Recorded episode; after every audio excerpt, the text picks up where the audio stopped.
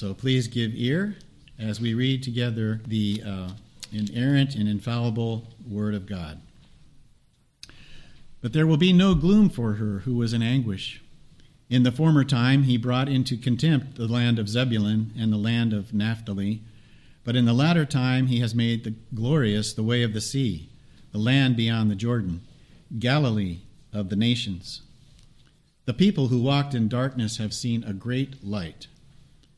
Those who dwelt in a land of deep darkness, on them has light shined.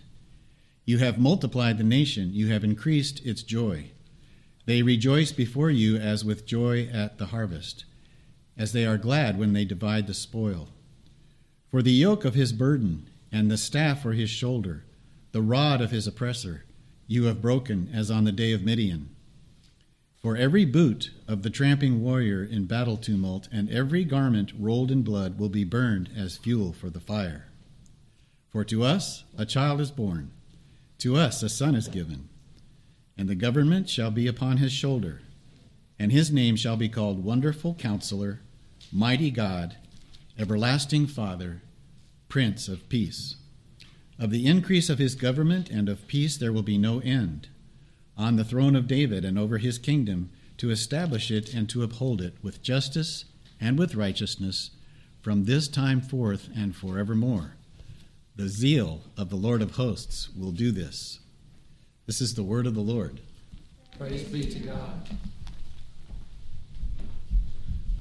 One more passage Luke chapter 2.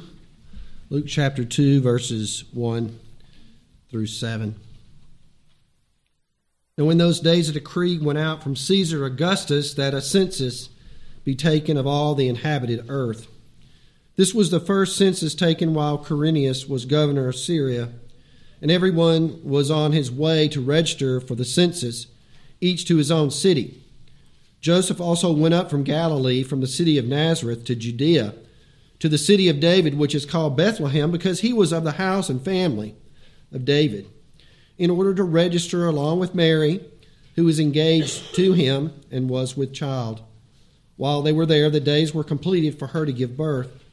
She gave birth to her firstborn son, and she wrapped him in cloths, and she laid him in a manger, because there was no room for them in the inn.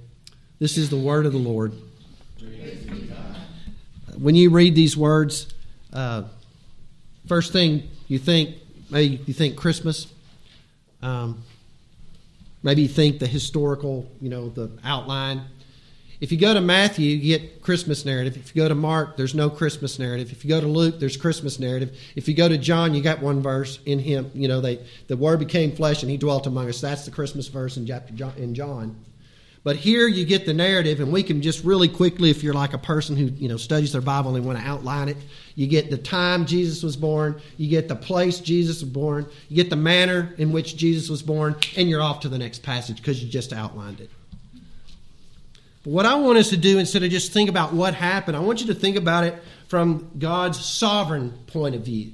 I want us to think about it from the perspective of God being up 35,000 feet, looking down and seeing this from God's perspective. So I want you to see it as this, these points. I want you to see the sovereignty of God in the time of Jesus' birth. I want you to see the sovereignty of God in the place of Jesus' birth, the sovereignty of God in the manner of Jesus' birth, and then we want to apply it at the end the sovereignty of God and your or our salvation. So let's begin the sovereignty of God in the time of Jesus' birth. It was the time when Caesar Augustus was ruling over the known world. Caesar Augustus, to help you out, I know that many of you know who Julius Caesar is, you know, et tu Brute. Julius Caesar, he was a great nephew of Julius Caesar, Caesar Augustus. He was a genius. He was formidable in his day, and he brought stability and strength to all of Rome. For hundreds of years, he is credited for this stability and strength of Rome. He was called Augustus by the Roman Senate because he was so revered. The word Augustus means revered or holy one. He was uh, given a term reserved for the gods. So we, it's in a time when Jesus is born, it's in the time of Caesar Augustus, it was a great time of peace because this man performed well. He received this term God because he had done a great thing and brought the strength and stability to Rome. Some people called him the savior of the known world. He was a God, if you will, but here's the problem with this God He bludgeoned you into peace. It wasn't a loving peace, it was a peace that was uh, in bludgeoning his enemies to bring it about. So if you disagreed with him, you might look over your shoulder. And if you disagreed with him, you may not have a head to be able to look over your shoulder with. So it was a Hitler sort of peace, and this peace extended all the way to Judea, where Mary and Joseph lived. The Jews were clients or vassals to this Roman Caesar, and they had to pay taxes. And so it's a time of Caesar, it's a time of peace, and it's also, as Mr. Larson just read, it's a time of great darkness. Now, if you remember King Solomon, King Solomon represents in 1 Kings chapter 10 the glory of Israel's kingdom. Everybody in the world is flooding in to see Solomon listen to his wisdom. In chapter 10, Solomon begins to sin, and we don't want to go into all of that. And then the kingdom begins to go, go to pieces. Rehoboam becomes a king. Solomon dies. Rehoboam becomes a king. He takes very uh, bad counsel from his group of counselors and not Solomon's wiser men. The kingdom divides into two parts. Rehoboam takes Judah in the south, and Jeroboam takes the northern ten kingdoms in the north. Those northern ten kingdoms uh, adopt idolatrous practices, and in 722, the Assyrians overwhelmed them, and the northern kingdom is no more. Well, a few years down the road, the Judah follows the same track, but at the same time, there are some kings in Judah that do love God. So there's this little bit of light in Judah that was not in the north. But finally, in 605 and then 597 and then 586, Nebuchadnezzar finally gets tired of, the, of Judah and he just crushes Jerusalem. The walls go down, the temple is down, and they're taken into captivity for 70 years. And then there's this man named Cyrus the Persian who comes along and conquers the Babylonians. And he has a different philosophy than, than Nebuchadnezzar. He sends all the people home. And here's the reason why some some people want to call Cyrus Cyrus a Christian. I'm going, no, y'all got that wrong. Cyrus not a Christian. He God used him to send his people home, but he sent all the people home. He had a mentality that said, go home to your homes, rebuild your homes, rebuild your temples, and make sure you pray to God for me. All the gods. He wants all the gods on his side. He's got a different mentality than Nebuchadnezzar. This is a dark time, folks when when that we talked about this in the men's group yesterday. When they began to rebuild the temple it was like a um, one man has said it was like a tennis court up against jerry jones's football stadium over here in arlington. A little bitty place. It was a dark time. And so now israel is paying tribute not to cyrus the persian but to rome. God has prophesied that there's going to be a, pro, a, a messiah and we see nothing. We come to the end of the Bible, the Old Testament, we come to Malachi, and there's nothing. It's dark for 400 years. It appears that God has forgotten his people. Isaiah tells us, we read, that it's a time of great spiritual darkness. Zechariah, John the Baptist's father, said that it's dark and we live in a time of the shadow of death. And then, in the midst of this darkness, this Roman Caesar, this most powerful man in all the world, he makes a decree. At this time, he says something. He determines this decree, and guess what it does? It moves things into place for God's word to take to, to occur, just as he had prophesied in the past. Here's a man who's the savior of the world. Here's a man who's ruling by a sword, who's making a, a decree. And that brings us to our second point the sovereignty of God and the place of Jesus' birth. This decree moves Mary and Joseph from Nazareth to Bethlehem. The decree, what is he decreeing? Well, he is the ruler of the known world, and so he wants all his people to be counted. He wants all his people to be registered, and then all those people who counted registered can be taxed, and then those men can be conscript, conscripted. Let me get my word right conscripted to military service. The Jews were exempt from military service, but they weren't exempt. They weren't exempt from the counting and the registration and the being taxed part. And this is where we see the sovereignty of God and the birth of Jesus observed.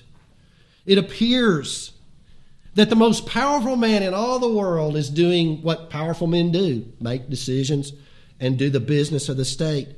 But something great is happening here. Nothing is not there. Everything, folks, I, I can't say this enough. Everything we do is important. Everything we do is important. There's nothing that's not important. Something's happening here. Even as a Roman ruler is directing the affairs of the world, God is going to use this man he has created to bring about, Mo- I mean, Mary and Joseph moving from Nazareth into Bethlehem, just as the Word of God had prophesied 750 years earlier. Not one word of God will fall to the ground. Even as men go about doing their business, God is in the business of bringing about redemption for his people. And this is one of the steps in order to bring that about. It is important because God has prophesied that not one of his words, as we read in 1 Samuel, not one of God's words is, will ever fall to the ground. In, in Micah chapter 5, verse 2, the Messiah is told to be born in Bethlehem, and that is exactly what this decree brings about. So when this Caesar's going about counting people and registering people and making sure he gets the tax money from people and making sure he has people to go out and fight for his fight his battles for him, we have an infinite, eternal, and unchangeable God who decrees the redemption of his people take place. It's the fullness of time. It's just the right time. It's the right time. It's in the right place. Isaiah 9 tells us the people who are walking in darkness and in the shadow of death have seen a great light. Je- Zechariah, John the Baptist's father, he says of Jesus, he's the Son. He's the Son who's come from heaven. John chapter 1, verse 5, John says, The light shines in the darkness. God is at work. Even if no one thinks he's at work, he is at work. Well, now, preacher, you might say, uh, why didn't why didn't God send the Messiah when Rehoboam was making bad decisions and split the kingdom in two? Why didn't he do it then? Why didn't the Lord send the Messiah when Nebuchadnezzar was demolishing the walls of Jerusalem and the temple in Jerusalem? Surely those are better times than now. But you know something? The Bible tells us God's always on time. He always comes at the right time. In fact, John, uh, the Apostle Paul tells us this was the fullness of time. He always comes at the right time. He always comes in the right place. I love what it says there in Psalm 46. He comes at break of day. You know, 559, 59, 5, 6.00.00. At the break, at the just in the nick of time. And it reminded me as I was preparing, I read a story um, about a Christian man named Watchman Nee. Early, he died in the 70s. But he was a Chinese Christian and he wrote about a man. Uh, they were by the river, and there was a young man who was drowning. And um, there was this really, really well known swimmer standing there on the side. And he was just standing there like this, and he wasn't, wasn't moving. And this man's screaming for help. and he doesn't do anything. And all the people know he's a good swimmer. Why aren't you going out to help the guy? Why aren't you going out to help the guy? Died. He acted like they were dead. He just kept watching. He kept watching. The guy's up, the guy's down, the guy's up, the guy's down. Finally, the guy goes down and he doesn't come back up. And he jumps in the water, pulls him out, and he saves the guy's life. And he says to him, people around said to him, Why'd you wait? He said, Well, if I had jumped in while he was struggling, he would have grabbed hold of me and we would have both drowned. I had to wait. I had to wait till he gave up. And when he had given up, I could jump out, pull him in, and save him just the right time. How does this apply to you? How does this apply to me in, in my time and in my place today? Well, it means this nothing is unimportant in your time and in your place. God knows. Uh, at Matt's father's funeral the other day, we talked about the, the encouragement we get from a God. Jesus says, Our Father knows. Sometimes people look at that, that part in there where it talks about sparrows falling to the ground. Well, he knows every time a sparrow falls to the ground and dies, but he also knows every time a sparrow hops. And how many sparrows are there in the world? I don't know. Billions? billions and billions? He knows every hop.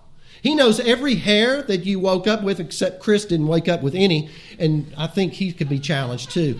So we, we, we, he knows all these hairs in the morning. He knows all these hairs at the end of the day. He knows where they all are and where they fall out and where they lay right now. You know, we have a dog in our house, Australian Shepherd.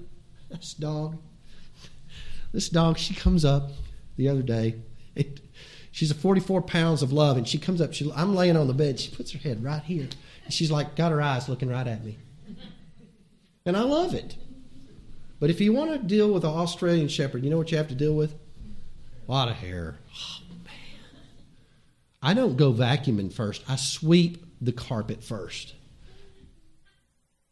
Hair. God knows all these little things. What? What is? I, I, said. I said in the in the funeral sermon. Is God just bragging? No. Jesus is telling us something about God. He's so powerful, but he's also really personal. And if he knows all those things about birds that are just very invaluable, not so very valuable, how much more does he care about you and your time and in your place? Well, you say, now, preacher, preacher, look, my life is filled with darkness and gloom and difficulty. God doesn't care about me in my time and my place, but he does. And it's when times are really dark, that's when we need to hold on the most. That's when we need to hold on the tightest. When it's really dark, you see, God was in somebody's tummy kiddos. He was behind closed doors, if you will. He couldn't be seen. He's in a manger, you see. Nobody taking notice of this. Sometimes we feel that God is not for us, but He's against us. And one of the things I've enjoyed about our Westminster Confession, some of it's just just straight out pastoral stuff. And it comes in chapter 18, article 4, I, am going to outline chapter 18, article 4 like this. What when I feel like God is not with me and God is not for me? Uh, here's some of the things that our confession says. It says, maybe you feel this way because you have been negligent in the means of grace. What's that mean?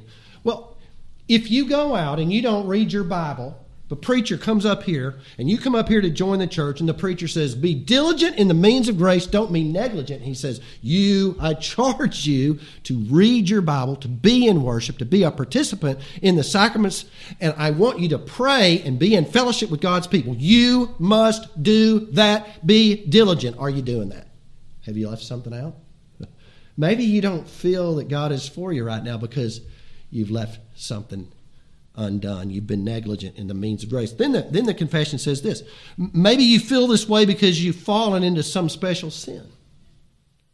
Maybe there's a sin that you know that you've committed. You don't tell you haven't told anybody. Special sin. Nobody knows, just you and God. What do you need to do with that? We need to repent of it. You, you, I'm not telling you to do this. I'm not saying you have to do this, but you could even talk to somebody about it and get some help.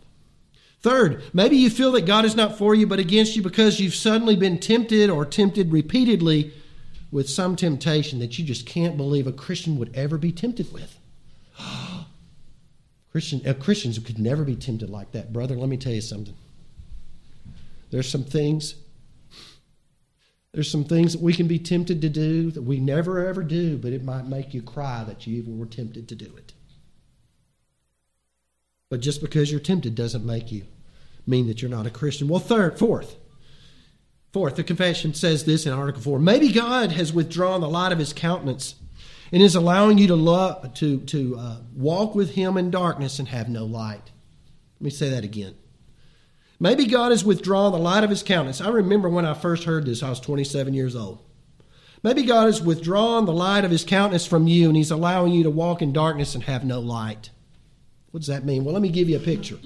In Pilgrim's Progress, Pilgrim is in the dark. He's got his sword drawn. He's got his word out. He's walking in the dark. He's walking on the narrow path. He doesn't see anybody to the right. He doesn't see anybody to the left. He doesn't know anybody's behind him. He see he doesn't see God's countenance at all. It's completely black. He's walking like this, and he's protecting every step. He's walking according to God's word. And then the light comes out, and he sees God's face, and it's smiling.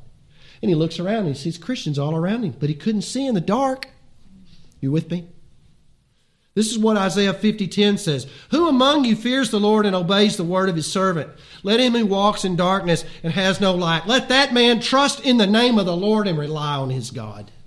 There's a, there's a verse for you to hold on to when you feel like God maybe not be for you, but he's against you. How many times have you, how many times have I said, Lord, you need to help me now, and he doesn't? But he helps you at just the right time. He helps you at just the right time. He helps you at just the right place because He's always working, just not working out in the open sometimes. Well, this brings us to point number three the sovereignty of God and the manner of Jesus' birth. When Jesus, it comes time for Jesus to be born, there was no room for them in the inn. And one of the books that I read helped me kind of understand this. When you, you, you enter into one of these inns, you walk into this enclosure, and there's stalls for people to spend the night in, and the animals ha- were in a common area but the folks could stay in these stalls. Well, there's no inn, there's no place for them in the inn. There's no stall. And so when it's time for Jesus to be born, Mary and Joseph are out in the common area where all the animals are and where all the, the stuff is. And the trough, that's the easier part to think about the trough or the manger. It's not sanitary. Oh man, man, that'd be a place to build your immune system, right? It's not freshly swept. No vacuumed hotel room, it's dirty. Doesn't this startle you? The government shall be on his shoulders, and he's born in a common animal area. Wonderful counselor, mighty God, everlasting Father, Prince of Peace, lying in a manger, a feed trough. The angel tells Mary, He will be great and will be called the Son of the Most High. And here he is, so little and so insignificant and small, it doesn't appear that this person would ever rule and reign over anything. And yet, this is how God is working in the manner of Jesus' birth. He's not showing us somebody who comes from heaven as a bolt of lightning coming down to sit on a big throne. He sees God is working in this little person. He's going to come as a pauper, he's going to grow up and be a servant so that he comes to give himself up as a ransom for many. He comes in the womb. He's not a man who gains, who becomes a God and called a God by other men because he has great victories. but he comes and he, he comes as a person who is God and he puts on our humanity so that our salvation can be accomplished. Here is the word, not speaking a word. Here is the one who never sleeps and never slumbers, who created all that you see. He's asleep in a manger. He's not in a palace. He's among the animals. This is the person who wrapped the earth in clouds and darkness, and now his mom is wrapping him up and laying him down in a manger. Coming in this manner to serve and give his life a ransom for many. God, for God to save a sinner his son must become a man. He must live and suffer in our nature, and that is just exactly what God is doing. Well, that brings us to this final point the sovereignty of God in your salvation. We see the sovereignty of God in the time of Jesus' birth, the place of Jesus' birth. We see the manner in which Jesus was born. In all of this, it is God who is doing the acting. You know, I love the proverb. We use that in that. I usually pray. I usually use that proverb every time I, pray on Sunday morning. Lord, move these politicians, move these kings, move these judges, move these people in the ways of righteousness. And we see God using old Caesar, Augustus, this God, the Savior of the known world. God is using him to accomplish his saving purposes. God's quest. This is God's pilgrimage. God is going to have a pilgrimage in the person of his son. Jesus is on pilgrimage to save people from every language and tribe and tongue. At no place in this narrative do we see men doing something to save themselves. In all religions except Christianity, mark that down, there's only really two religions. There's those who say, Do this, we've said this several times, do this and you will live or somebody does something for you. And that's Jesus. He has to come and do something for us. I never forget, I can never, there's certain conversations, you know, you guys know this too. You have these certain conversations. and um, I'm sitting in the gym. I'm training one of my ladies, and my lady said, "You know, my preacher, my preacher, what my preacher told me that if you just do your best, God will accept you." That's what your preacher said. Well, that's not what I would say, because that's not what the Bible says. Do all the good that you can, and then God will accept you.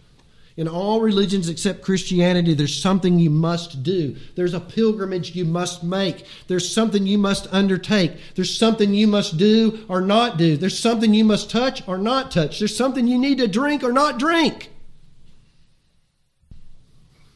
to be accepted before God. You know, Martin Luther, as I thought about this pilgrimage stuff, Martin Luther, he, he was about to get his doctorate. He's about to get his THD in the 1500s. And oh, he is racked with uh, absolute, just, he's just racked with trouble over his sins.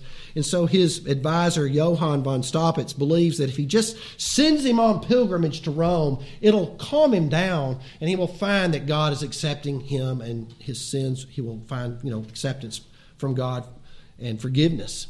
And so he sends him and he thinks this is going to help him. And so, with great enthusiasm, Martin ran. It says, Martin ran through Rome. He ran. He's going to all the places, all the shrines of all the holy apostles. And he's confessing all of his sins in hopes that he would find acceptance with God.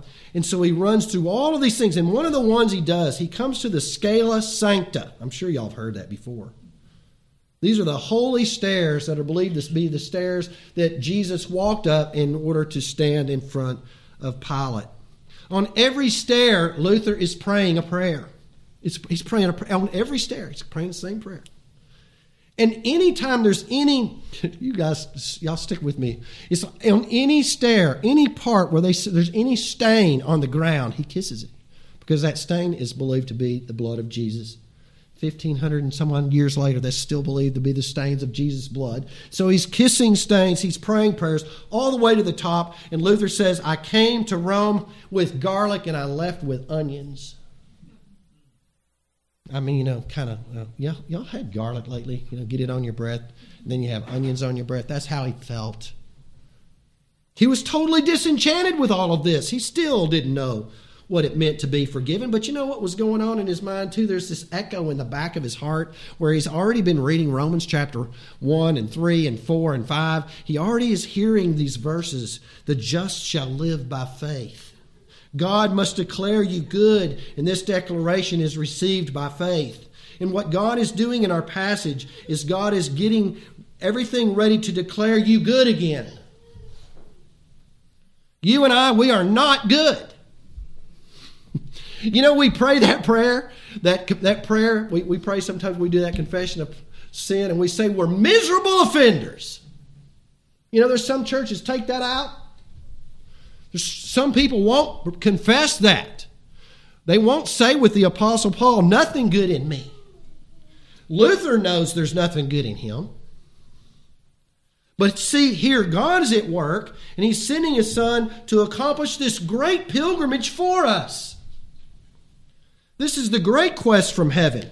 Jesus does come, he does dwell in human form. He does go and he does do perfect good in thought, word, and deed, so that all of our sin, so that all of our iniquity, so that all of our twistedness can be laid on him. 2 Corinthians 5:21 God made him who was perfectly good and knew no sin to be sin for us so that we might become the righteousness of God in him. God has made a way to declare us good again. And that way is in the person, that pilgrimage that Jesus made from heaven to earth. And therefore, you and I, we must renounce all attempts to be good. You must give up all your pilgrimages all the rituals, all the things you write down on pieces of paper in order to say, okay, this is a, are the good things I'm doing so I can present them to God. You got to give all that up. And you say, you know what? This is a painful thing for our sinful nature. Our sinful nature doesn't want to say that that's okay. Our sinful nature wants to say, you can't tell me that because I can be good enough. I live in America, Brother Mark life, you know, the pursuit of life, liberty, and happiness, and don't tell me what I can't do. but I can't be good. I can do a lot of stuff, Guys, look, I'm not saying you can't be a great worker. I'm not saying you can't earn millions of dollars, but you can't do the good that God requires of you. Look at your good. If you stopped, I think one of the things I'm, this, I'm going to steal from tonight's sermon. Do you know what people don't uh, want to, to happen in the gym? You know what people don't want to happen? Men don't want to happen in the gym when they're working out. You know what they don't want to happen? They don't want the music to stop playing. You know why? Then they have to think their own thoughts. Get the music back on. I don't want to think, I don't want to stop and have to face that my good's not so good. Get the music back on. We have to give it up. We stand condemned before the judge of all the earth because our good's not good enough. Our good is filthy rags. We have to renounce all our efforts to please God. We have to trust in the only good that God provides, and that's in Jesus Christ, who was born on Christmas, at Christmas time, we call it. He grew up to be a man who lived perfectly for us so that we could be declared good again as we put our faith in Him. Well, let's praise God for that. Let's pray. Father, we thank you for this message. We thank you for how you teach us that, Lord, we, we sometimes look at things historically, we see how things all fall out, and yet, Lord, we also know from your word that you are at work in all of these things. You're at work in this moment as we stand before you. You're at work in our worship. You're at work in our hearts. Your word is is going in and out of us right now, and it's it's working in our hearts and our minds. And I pray, Father, that we might constantly find ourselves putting our faith in the Lord Jesus Christ and knowing that the work has been done for us so that we can go out and do good deeds, not to be saved, but because we are saved. We are saved by the work of our Lord Jesus Christ. And we pray, Father, that you will help us to improve these thoughts to our hearts and our minds today. And we thank you again in Jesus' name. Amen.